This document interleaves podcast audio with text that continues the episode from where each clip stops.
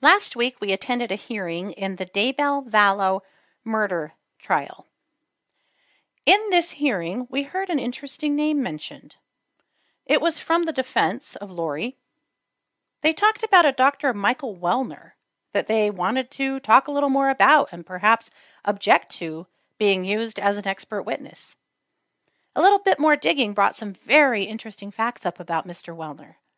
In this episode, we share more of what we learned about Dr. Welner and what we think the prosecution might be using him to help them establish.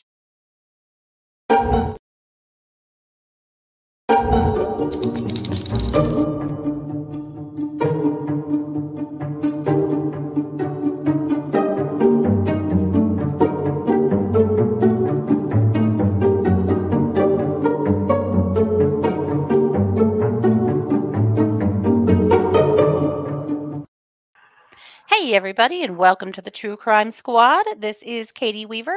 I'm here with my sister, co host, and partner in crime, Christy Brower. Hello. Hello. Hey, everybody. Happy Uh, Monday. Yes, it is Monday. Happy Monday, squad. Hope you had a good Mhm. weekend. Right? Yeah. We're recording this before the Super Bowl, so we don't know who won. No? Also, I don't care, but whatever. I know a lot of people do. Yeah, we don't. Uh, yeah, we don't. It's interesting. I'm. I have a prediction, but maybe I won't Mm. say it. I don't know. do you dare say it? Well, I hate to. I hate to bet against my team because I really, Oh. really like Kansas City. I I Mhm. love Mahomes. I think he's the coolest guy. Mm, But I kind of Mm. think the Eagles want it more. They feel more hungry to me than Kansas City does. But maybe they'll prove me wrong. But that that's how I'm feeling. There you go. We'll see Yep. tomorrow, won't we? We'll see. We'll know. Later today. Yeah. yep, we'll know. Also, Mahomes has been hurt, and uh, I just don't Mm. know. I, I feel like there's some holes there in Kansas City that might be fatal, and the Eagles have been so hot. Ah, we'll see. We Well, I will see. We'll see. Yeah. Well, we have, a- I think, a very interesting episode put together for you guys today. We really do. Um, not our typical uh, reporting on a crime, but instead talking about this uh, psych- forensic psychologist that you guys are going to love, Michael Welner. So, Mhm. but before that, we I'm going to kick the mic over to you for our first uh, portion of the show, which is an MMIW. Yes.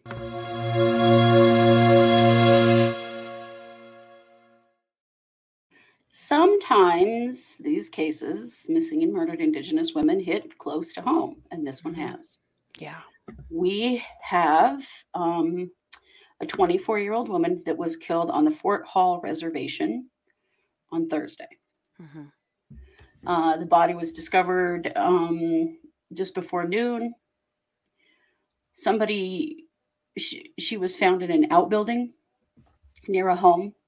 There was a woman that just happened to go, um, or a person that went into that outbuilding and happened to find her body. She's been identified as 24 year old Hailey Smith. We don't know very much about what's happening.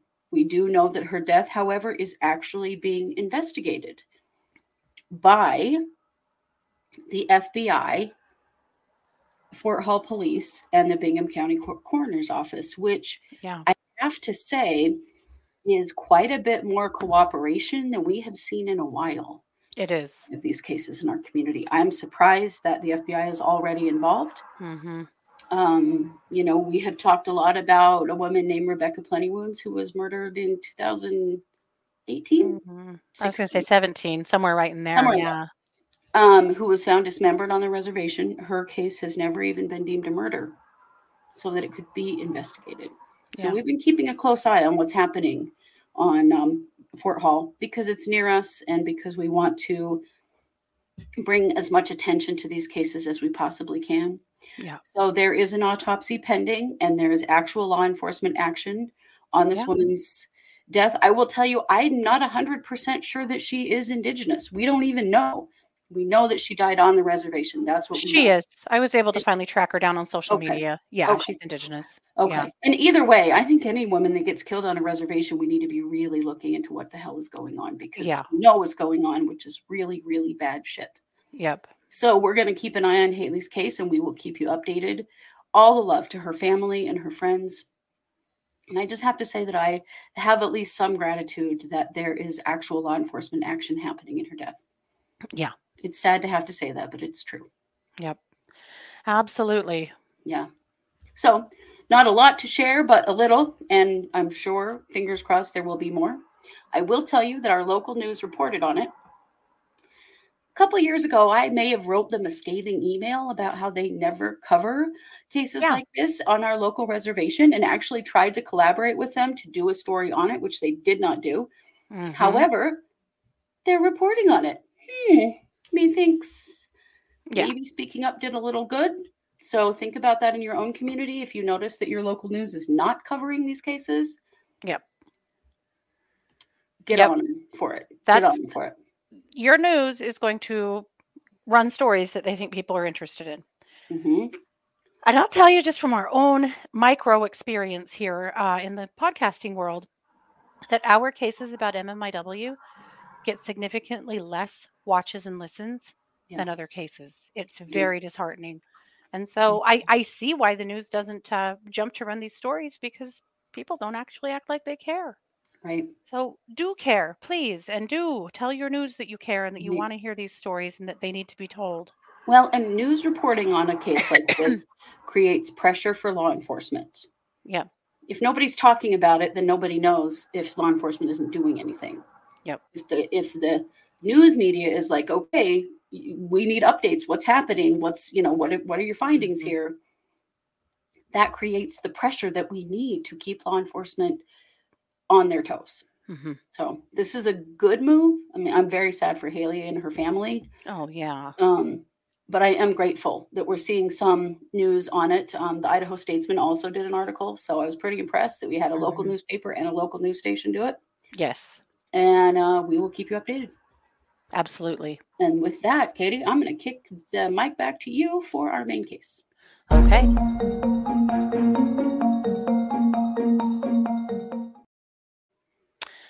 Probably one of the most pressing and controversial questions people have had in the Daybell Vallow murders is were this just two horny idiots having a an affair that wanted money that just that that's really what this was or did these two really believe their prophecies? Did they really believe that they were gods and goddesses and that they were supposed to be restoring the earth and all of that stuff?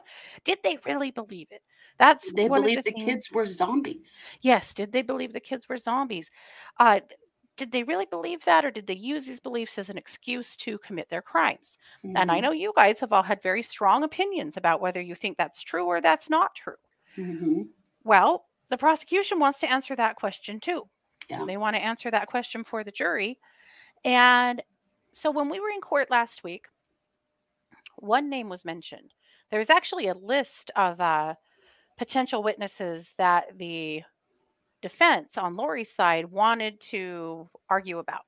Mhm. And basically, the prosecution and the judge were like, "We're it's way too soon to even be talking about this, and um, wi- this witness might not even be introduced until penalty phase anyway, and like it's too soon." But only Right. one name was actually brought up, Yeah. and that name was Michael Welner. I hadn't Mhm. heard that name before, but I made a note Mhm. and ran to the Google and learned a little bit more about Michael Welner. Well, let me tell you who he is. Michael Welner is a forensic psychiatrist. He's the chairman of the forensic panel. He is well known for work in sensitive and complex litigation. He has led forensic psychiatric examinations of numerous uh, big cases.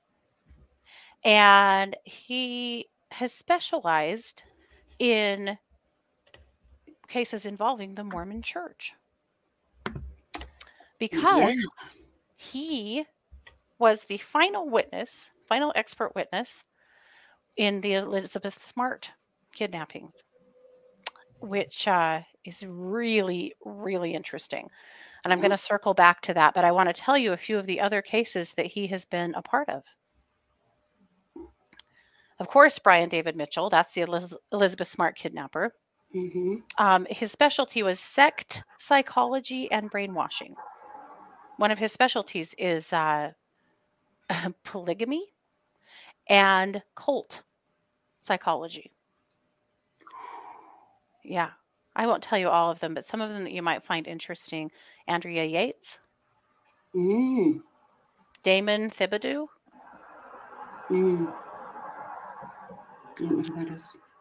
uh, Omar Khadr. That's the specialty of terrorism and war. Mm-hmm. He has pioneered research to for courts and juries uh, in order to present to courts and juries to help them to define heinous, depraved, and evil crimes in sentencing determinations. Really interesting stuff. He's Mhm. done really interesting work. He is also a contributor to ABC. He is involved in their law and justice unit. Uh, he has been on Good Morning America a lot of times and 2020.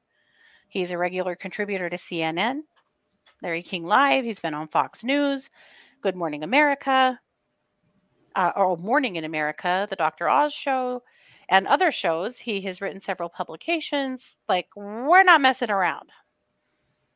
This guy is very, very well respected and well spoken. Yeah. I So, I'm super excited about Michael Welner. I hope we get to hear from him on this case. me too. So, one thing I learned from him is that because of his uh, because of his work, that uh, working with uh, Brian David Mitchell, he put out some work about. Uh, uh, this is a paper called New Research Reveals Secrets About Psychology of Polygamous Sex and Their Leaders. and Mm. he did a big study on polygamy and the leaders of polygamous sects and how they get their followers and what the psychology of their uh, you know, they, they are and their psychology or their followers are very interesting work so Mhm. anyway but i wanted to take you into the courtroom for a few minutes into david michael uh, oh lord sorry Mitchell. david brian david mitchell Right. Brian, Brian David Mitchell's uh, case. So, last witness, and what we learned from this case was really, really interesting. What we learned from him was really interesting. So, his biggest takeaway was that Mitchell was not mentally ill. Interesting. Well, people really wanted to believe that. In fact, he was found unfit to stand trial for a certain amount of time. Right. Uh, he found that he was antisocial and a narcissist, but not suffering from any severe mental defect.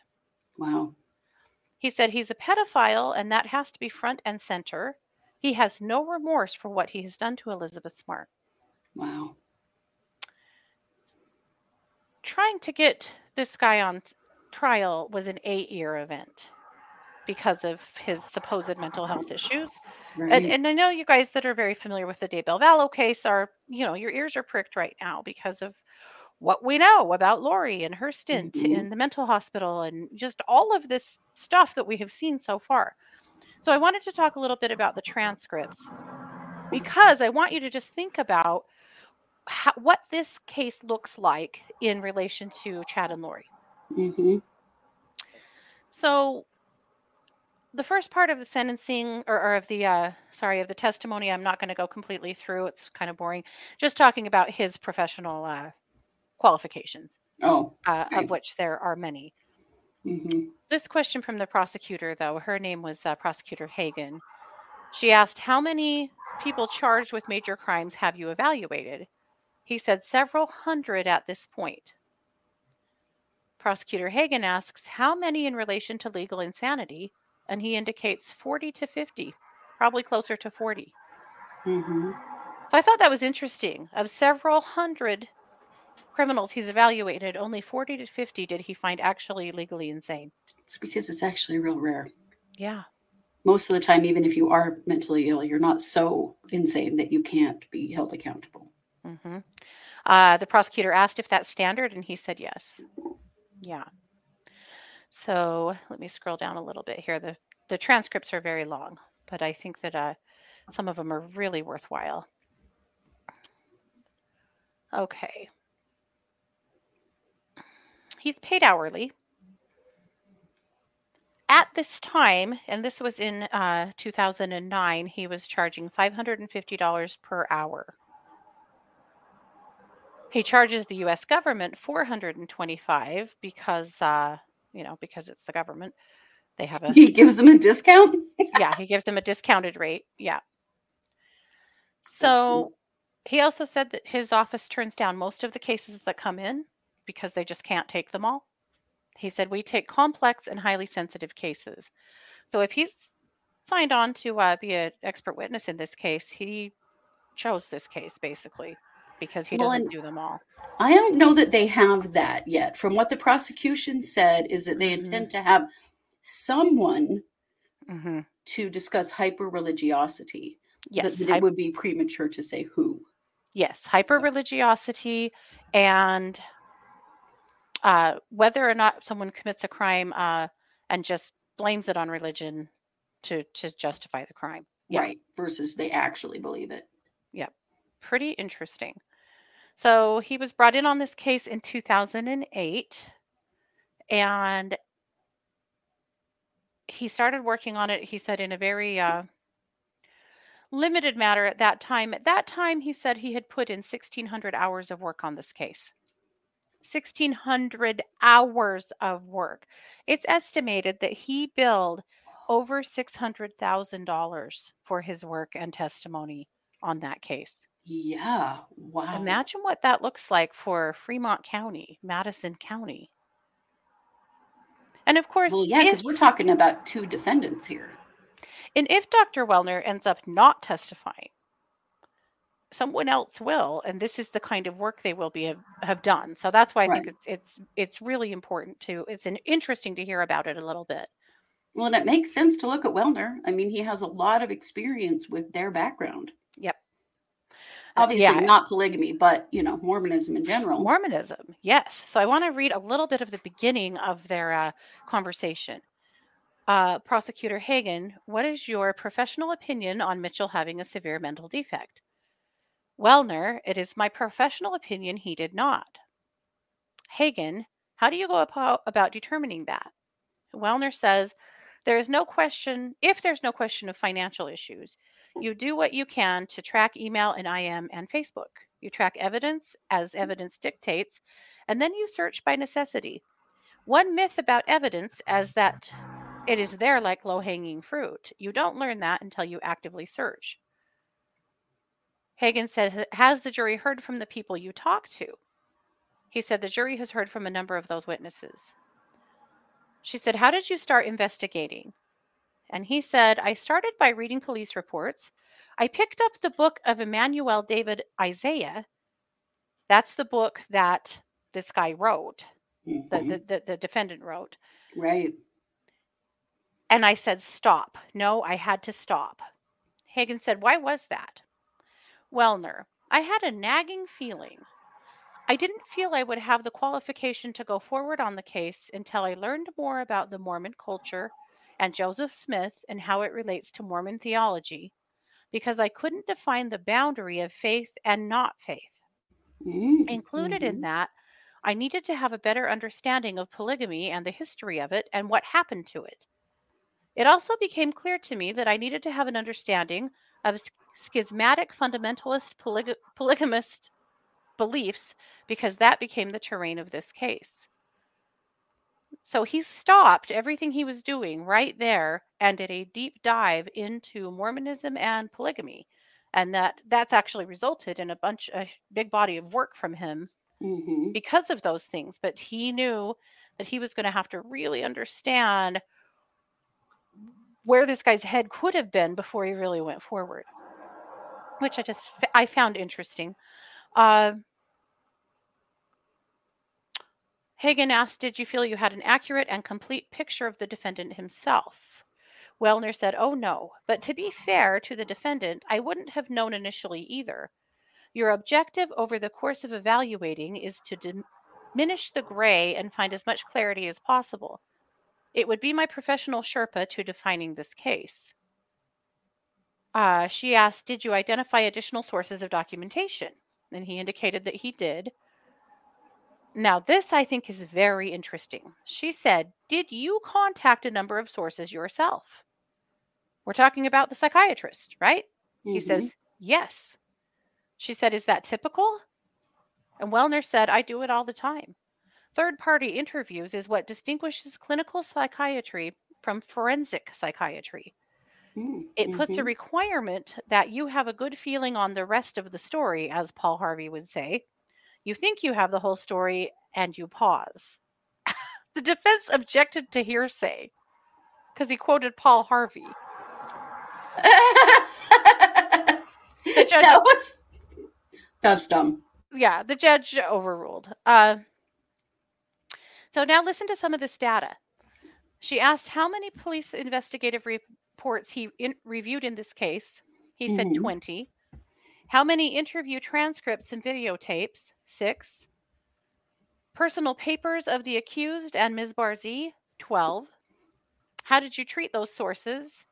He said, as scripture, scripture that was designed to be spiritual and self affirming.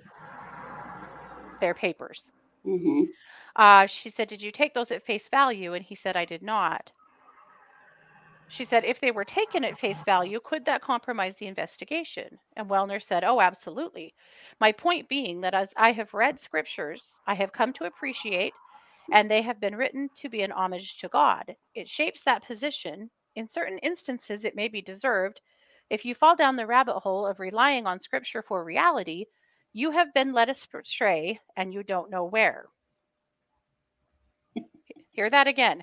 If you fall down the rabbit hole of relying on scripture for reality, you have been led astray and you don't know where.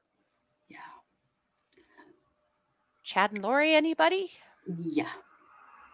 Uh, is she asked if he read reports from other examiners. He did, 17 of them. Uh, he read their records to marriage and family relations, really studied their family trees.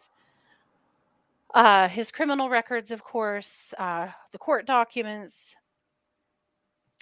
When he read through the Utah State Hospital chart, he identified workers that he wanted to speak to, and he interviewed a whole bunch of them. And not just the doctor, he interviewed uh, anyone who would have had contact with him Mhm. to get their take. He said that it's important to fill in the gaps of the story by talking to everyone who may have had any connection to it, which I thought was pretty fascinating.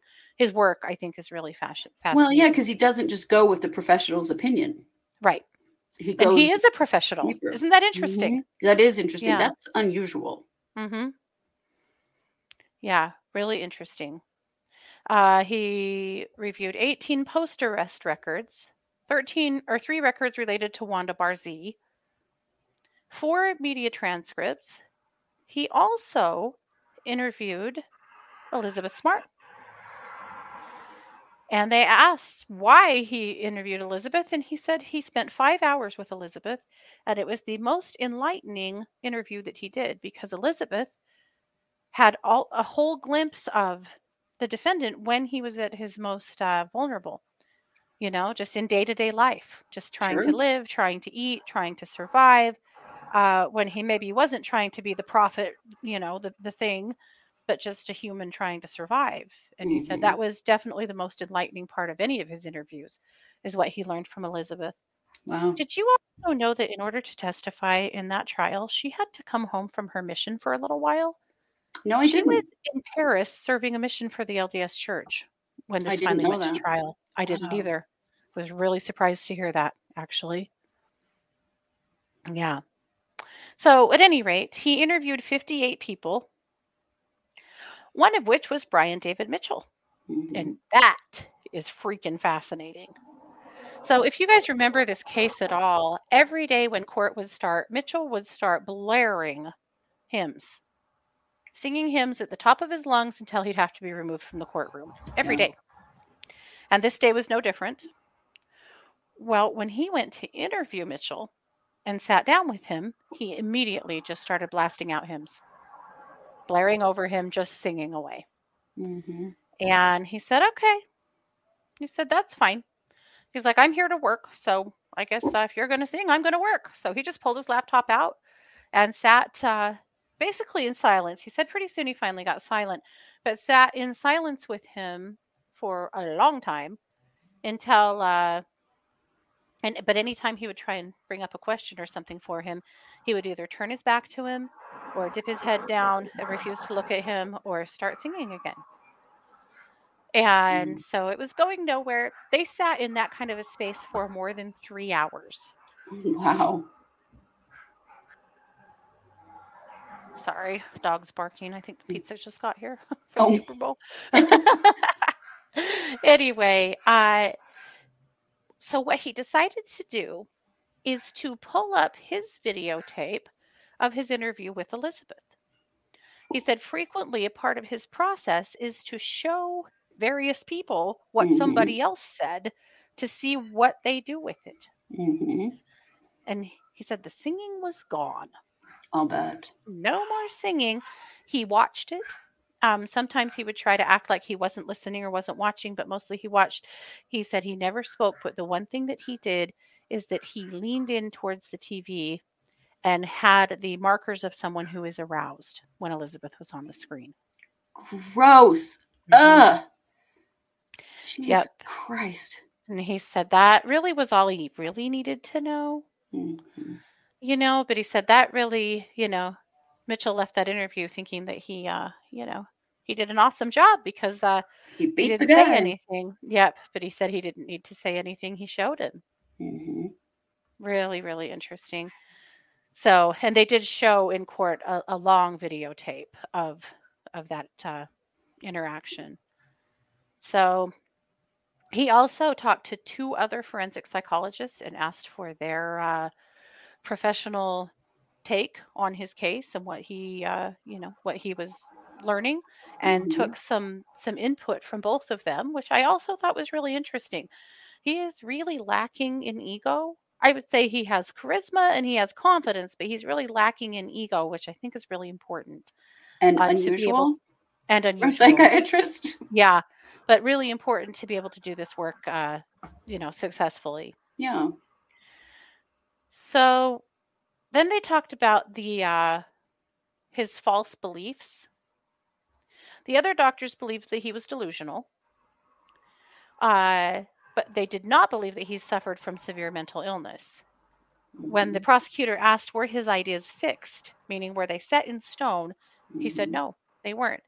So his ideas did change with the weather, did change with what was happening around him, which is a really important thing to be able to prove because Yeah. that means that uh today I say the sky is blue, but maybe tomorrow I'm going to say the sky is gray. It's not always the same.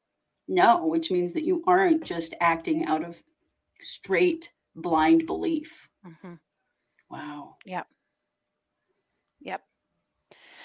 Interesting. Uh, of course, it goes on and on and on, and, and they talk quite a bit about uh, religious belief, about Mormon religious belief.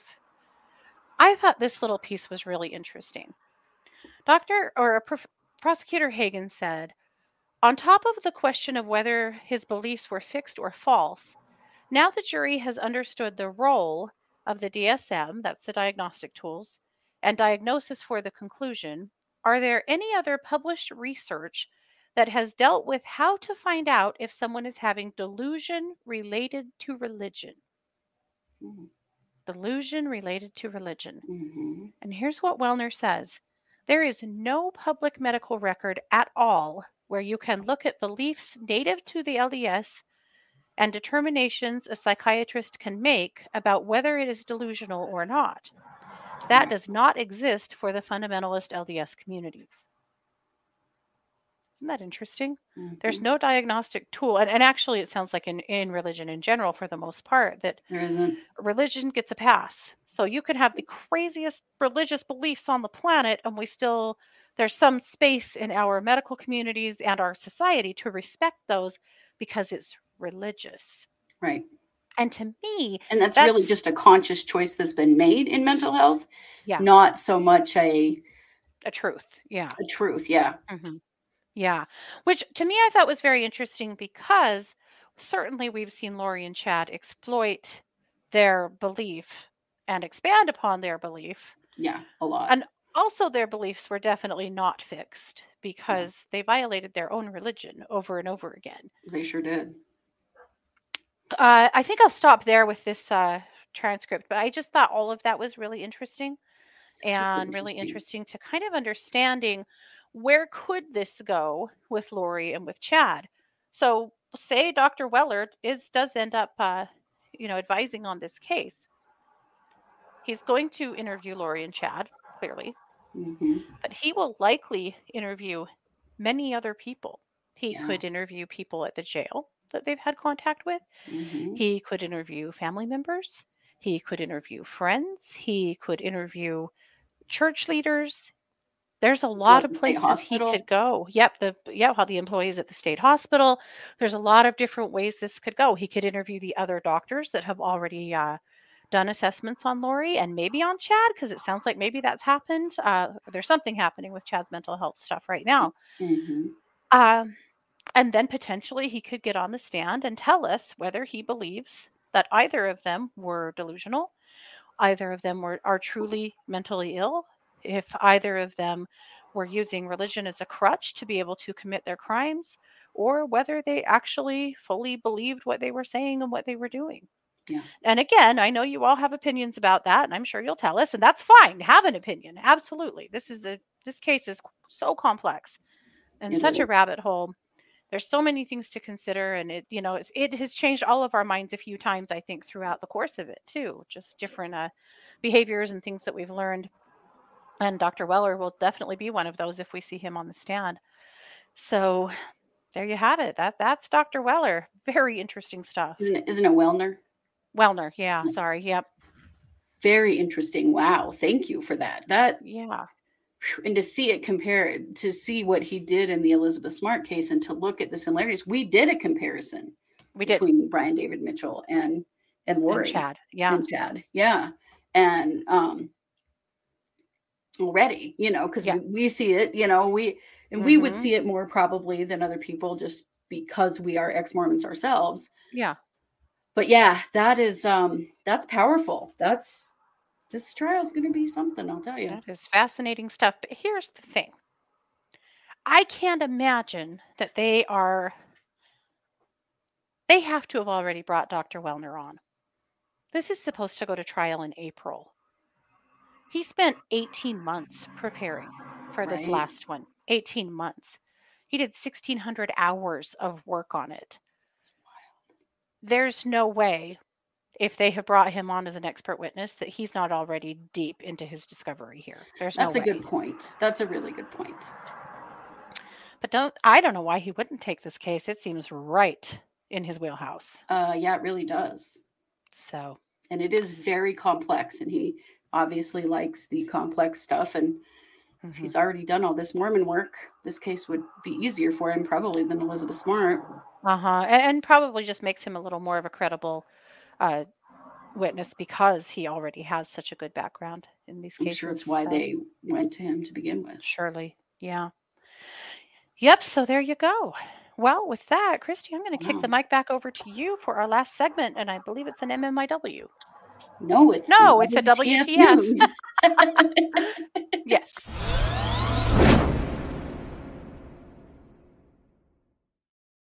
So let me just paint a, a little picture for you. I this could have been a Florida man. This could have been a lot of things, but let's just just picture this, and I'll show you a picture in a minute. But the, a, woman in Covington, Louisiana, who was a, well, she was a Florida woman. Um, but I think this happened in Louisiana. She was arrested because she was carrying a blowtorch, which Oh, uh yeah, lit? A lit blowtorch? yeah, yeah. Which Like, He was just blowtorching. Okay. got into a pursuit on the highway with law enforcement with her blowtorch while driving this bus.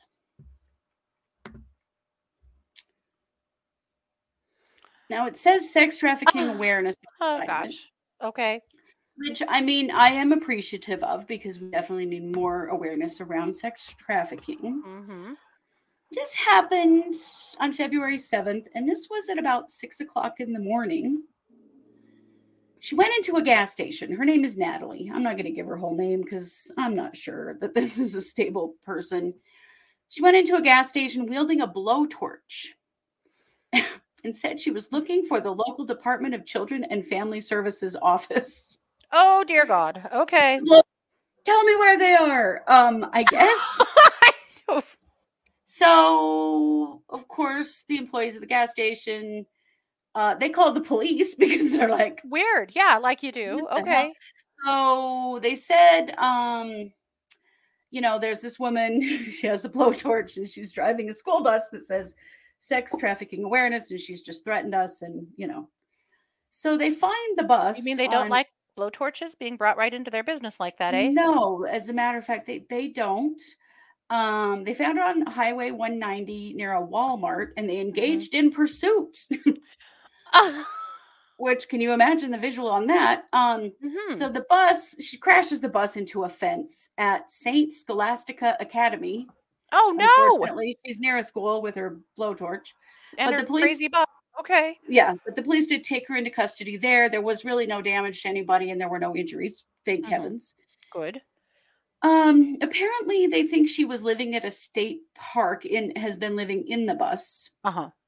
And there was a man who was living with her, and he had been arrested recently on domestic violence charges. So she was just kind of out in the world on her own, just her and her blowtorch. Oh gosh, trying to carry out some kind of mission. I guess, yeah. So, so... they charged her with flight from an officer, hit and run, simple criminal damage to po- property, reckless operation of a motor vehicle, aggravated obstruction of highway commerce, terrorizing, and carrying a firearm or dangerous weapon near students. Oh gosh. Yeah. So I think she was trying to like torch the Department of Family Services. Right? What's uh, the no, connection? There's a big school of thought right now that uh, in uh, certain circles that the DCFS uh, is just a big uh, child sex trafficking ring. Right which that you know, we don't believe that we're just sharing that that, that is a conspiracy theory that's every child and family protection program is a state run organization they are yeah. not linked to each other each no. state is a separate organization so i mean i do i think some of those things happen in the foster care programs yeah but is it a national conspiracy no because there is no conspiracy they don't mm-hmm. I will tell you from my own experience that these agencies work terribly together between states. Rarely is it a good thing. So they're they're not. Yeah, we've seen that a few times with kids that just kind of got lost in the system from one state to another, and yes. disappeared. Yeah, absolutely. Um, so hopefully Natalie gets the help that she needs. Um, I hope they confiscated the blowtorch. It was a little wild, let's just say. But does it also make you wonder if it's possible that that particular agency had maybe at some point taken her children, or maybe she had history with them specifically? The yeah, I do wonder. I, am really glad she didn't make it to them with the blowtorch because that really yes. worries me about what she was thinking about doing. Yes, me too. Absolutely. Yeah, definitely a concern. Um, mm-hmm. Um, but clearly a person who has not been safe. Yeah. And fortunately, yeah. you know, hopefully they'll be able to get her some safety and hope maybe keep her away from the abusive guy too. I don't know, but for sure. Wow, that's interesting. really interesting. Well, we're we're seeing more and more of people who have bought into dangerous theories, conspiracy theories. Uh, yes. You know, creating violence or trying to create violence on various uh, like government entities and, and other innocents that, uh, you know, right even know what they're talking about. Uh, people shooting up hospitals and you know various things. Been fed and they believe. Yeah, vulnerable people, just vulnerable people. Most definitely. Ah, interesting. All right. Well, there you have it. I, I told you this episode would be interesting. It just got mm-hmm. more interesting than I even knew. So yes, yes, it did. Well, thank you. Well, this is Monday, so we'll be back on Tuesday with a brand new case. Mm-hmm. We'll or episode. We'll be back Wednesday with a brand new episode, and then let's see. Is it? uh Yeah, it would be. I believe it is, uh is it? the cold read party this week. Oh yes, okay. Yeah, this this month is uh the way the days fall is a little uh. Oh yes, everything's happening first soon. Wednesday. So yeah, it yeah. would be. Yeah, so the cold read party will happen right after uh, the live stream, Case Updates live stream on Wednesday night. So yeah, Yeah. lots of big content to come this week. Lots of good stuff. If you missed it, we did do a live stream on Thursday about our experiences in Daybell Vallow Court. And so if you haven't seen that, run back and find it. Uh, some pretty interesting things happen. It was You know, like day. Dr. Welner, but other things Yes. too. So yeah, go check it out. Alrighty. Well, as always, like, share, follow, do the thing. We appreciate you guys very much. Go do something good for yourselves. You sure enough deserve it. And have a good day. This has been yet another production of the True Crime Squad. Go sports ball.